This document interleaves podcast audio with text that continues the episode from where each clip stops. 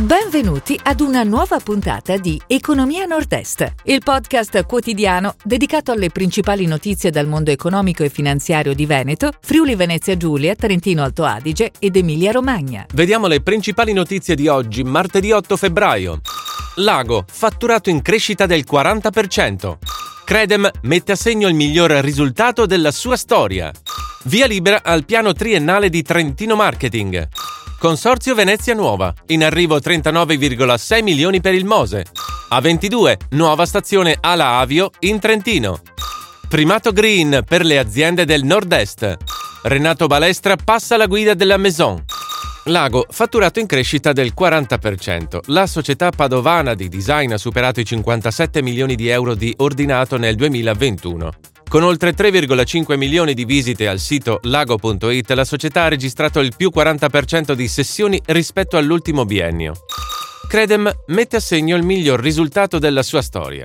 L'Istituto di Credito Emiliano ha registrato nel 2021 un utile in crescita a quota 352,4 milioni di euro, più 74,8% rispetto al 2020. Il margine di intermediazione si è attestato a 1,33 miliardi, più 11,2% anno su anno.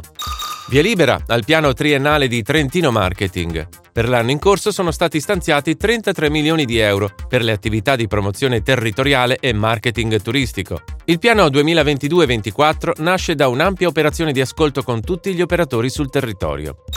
Consorzio Venezia Nuova, in arrivo 39,6 milioni per il Mose. Il provveditorato alle opere pubbliche per il Triveneto finanzierà gli interventi di ripristino di lavori non eseguiti correttamente dell'opera. A22, nuova stazione Ala Avio in Trentino. A maggio 2022 partiranno i lavori per il completamento del Centro per la sicurezza autostradale e del raccordo tra l'autostrada A22 del Brennero e la viabilità provinciale della zona. L'intervento è da 19,7 milioni. Primato green per le aziende del nord-est.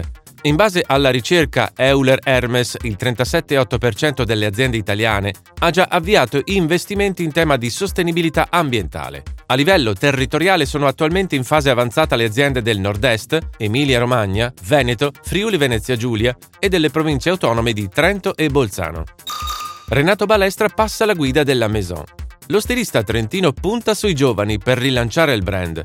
Alle figlie Federica e Fabiana e alla nipote Sofia Bertolli Balestra passa ora il compito di rinnovare la Griff. Si chiude così la puntata odierna di Economia Nord-Est, il podcast quotidiano dedicato alle principali notizie dal mondo economico e finanziario di Veneto, Friuli Venezia Giulia, Trentino Alto Adige ed Emilia Romagna. Appuntamento a domani!